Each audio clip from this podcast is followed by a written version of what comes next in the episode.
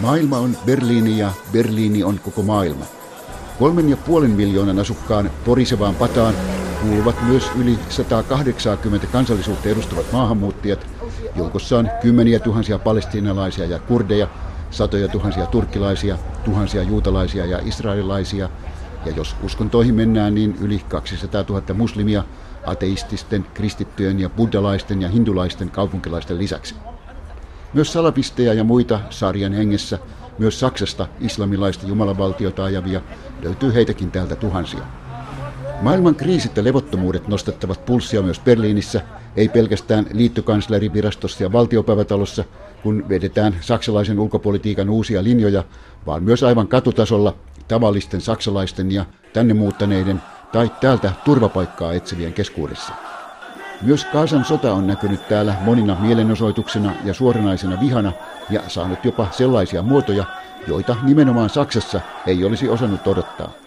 Natsien murhaamien miljoonien juutalaisten johdosta tunnettavasta kollektiivisesta syyllisyydestä, nykynimellä historiallisesta vastuusta, on edetty aika pitkälle, kun poliisi repii Israelin lippuja kadun varrella seisovilta ihmisiltä, jotka seuraavat palestinalaisten mielenosoitusta, joissa palestinalaiset syyttävät Israelia kaasalaisten murhaamisesta ja vaativat Jerusalemin vapauttamista juutalaisten käsistä. Syyriassa ja Pohjois-Irakissa käynnissä oleva islamilaisen valtion perustaminen näkyy ja kuuluu sekin berliiniläisessä katukuvassa. Päättihän Saksa antaa aseapua äärimuslimien julmuuksien kohteeksi joutuneille kurdeille. Berliinin monikulttuurisessa Noikölnissä teollisuusalueella sijaitsevan ääri-islamilaisten salavistien Al-Nur-moskeijassa ovi käy viuhaan, mutta vierailla ei ole sinne asiaa, vaikka kyltissä kerrotaan, että talossa on kirjasto ja kahvila – ja siellä tarjotaan mielellään myös tukiopetusta koululaisille, muun muassa tietokonetekniikassa.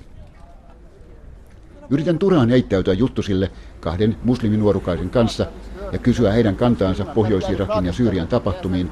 Onhan Saksasta lähtenyt jo yli 400 nuorta muslimimiestä ja naista pyhään sotaan. Hetkisen keskenään keskusteltuaan he päättävät olla kuitenkin kommentoimatta. Berliinin pikku-Istanbuliksi sanotusta Kreuzbergistä löytyy puheliaampia ihmisiä. Vaikka juuri nyt kiistellään Afrikasta ja Lähi-idästä Lampedusan kautta tulleiden turvapaikanhakijoiden kohtalosta, niin myös Syyrian ja Pohjois-Irakin kaoottiset tapahtumat huolettavat. Talismus und Imperialismus problematik. Ja, die ISIS Berliinin Kreuzbergissa Oranian puistossa istuva turkkilaismies sanoo, että kysymys on pelkästään amerikkalaisten ongelmasta. Amerikkalaiset, USA on järjestänyt tämän tilanteen.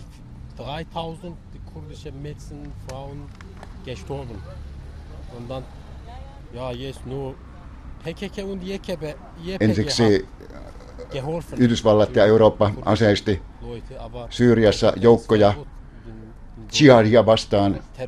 Ja samalla nämä jihadistit ja pyhät soturit ovat nyt sitten ajaneet tuhansia kurdeja, tuhansia kurdeja, naisia, miehiä, lapsia pois kodeistaan ja tehneet julmuuksia.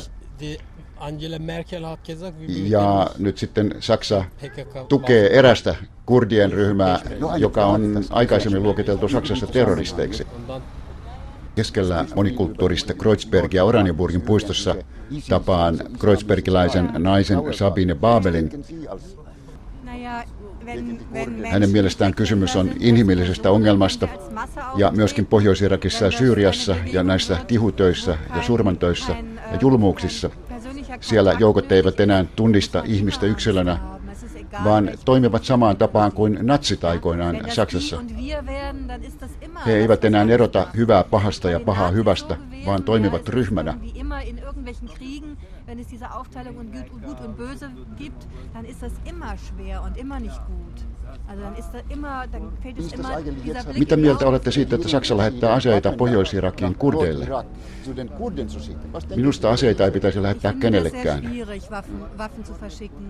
Olen oppinut lapsena, että Saksasta ei pitäisi lähettää aseita kenellekään, eikä mikään sota saisi lähteä täältä liikkeelle. Ja muistan, että myöskin Saksan virallinen politiikka lähti aikoinaan tästä. Itse aikoinaan sanoin veljelleni, joka aikoi mennä Bundeswehrin, että älä ihmeessä lähde, siellähän opetetaan tappamaan ihmisiä.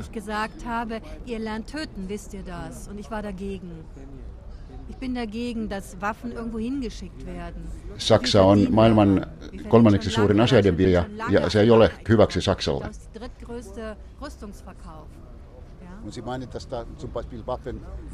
Mutta Pohjois-Irakissa kurdit äh, ovat ilmoittaneet toimivansa hyvän puolesta ja myöskin Saksa haluaa auttaa. Minusta Saksan pitäisi lähettää mieluummin sinne ihmisiä auttamaan ja taloja, joissa voidaan asua, mutta ei missään tapauksessa aseita. Tulen perheestä, jossa, jossa monet syntyivät sota-aikana ja isäni oli 13-vuotias, kun toinen maailmansota alkoi. Ja tämä kaikki johti siihen, että emme saaneet kotonakaan koskaan leikkiä aseella. Jos joku toi aseen kotiin, leikkiaseen, niin se heitettiin pois. Ja sotien kautta olemme oppineet, että sota ei ole mikään ratkaisu, ei saksalaisille eikä missään maailmassa. Me tiedämme täällä, mitä sota tarkoittaa, miten se lapset kärsivät ja miten se vaikuttaa ihmisten elämään. Peşmerge hatte genau wie die ISIS Waffen. Weil die Waffen, die von ISIS... Kreuzbergistä tavoittamani kurdimies, joka haluaa pysyä tuntemattomana, laittaa Pohjois-Irakin tilanteesta syyt amerikkalaisten niskoille viel Waffen gelassen für die Kurden, weil die haben geholfen gegen Saddam und so.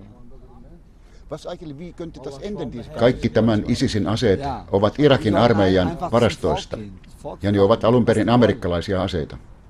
Wem die wollen. Man gründet eine islamische Staat. Eine, nein, Kurden die werden nie islamische Staat. Amerikkalaiset ovat aluksi saaneet apua ISISiltä Saddamia vastaan ja nyt he sitten käyttävät amerikkalaisia aseita. Nyt pitäisi näiden vastapuolten selvittää selkeästi ja kertoa, mitä oikeastaan haluavat.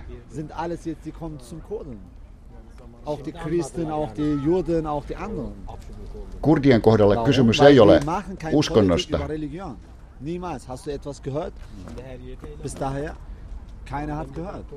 Kurdien luona löytävät turvan kaikki mahdolliset uskonnot, niin kristityt, juutalaiset kuin muutkin uskonto ja uskontoihin kuuluvat. Kurdit eivät tee politiikkaa uskonnolla.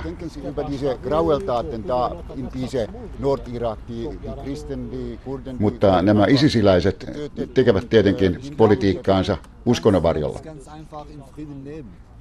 Mitä te ajattelette henkilökohtaisesti kurdina näistä julmuuksista, mitä ääri-islamistit ovat tehneet tuolla Pohjois-Irakissa?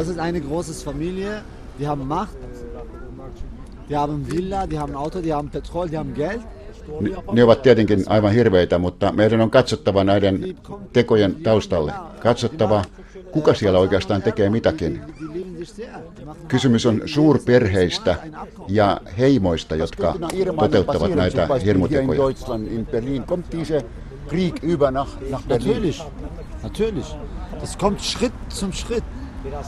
Das, wer, wer sagt das? Ich, ich finde das äh, Paranoia. Wer sagt, Mikä on teidän arvionne siitä, tuleeko tämä sota vaikkapa tänne Saksaan? Kyllä. Sota siirtyy tänne askel askeleelta Lähi-idästä ja Pohjois-Irakista. Se tulee askel askeleelta. Se siirtyy tänne. Oikeastaan tuo sota on jo siirtynyt tänne. Ja mitä tuo sitten voisi tarkoittaa ihan käytännön elämässä? Kurdimies vastaa, että se voi tarkoittaa pommituksia ja terroritekoja.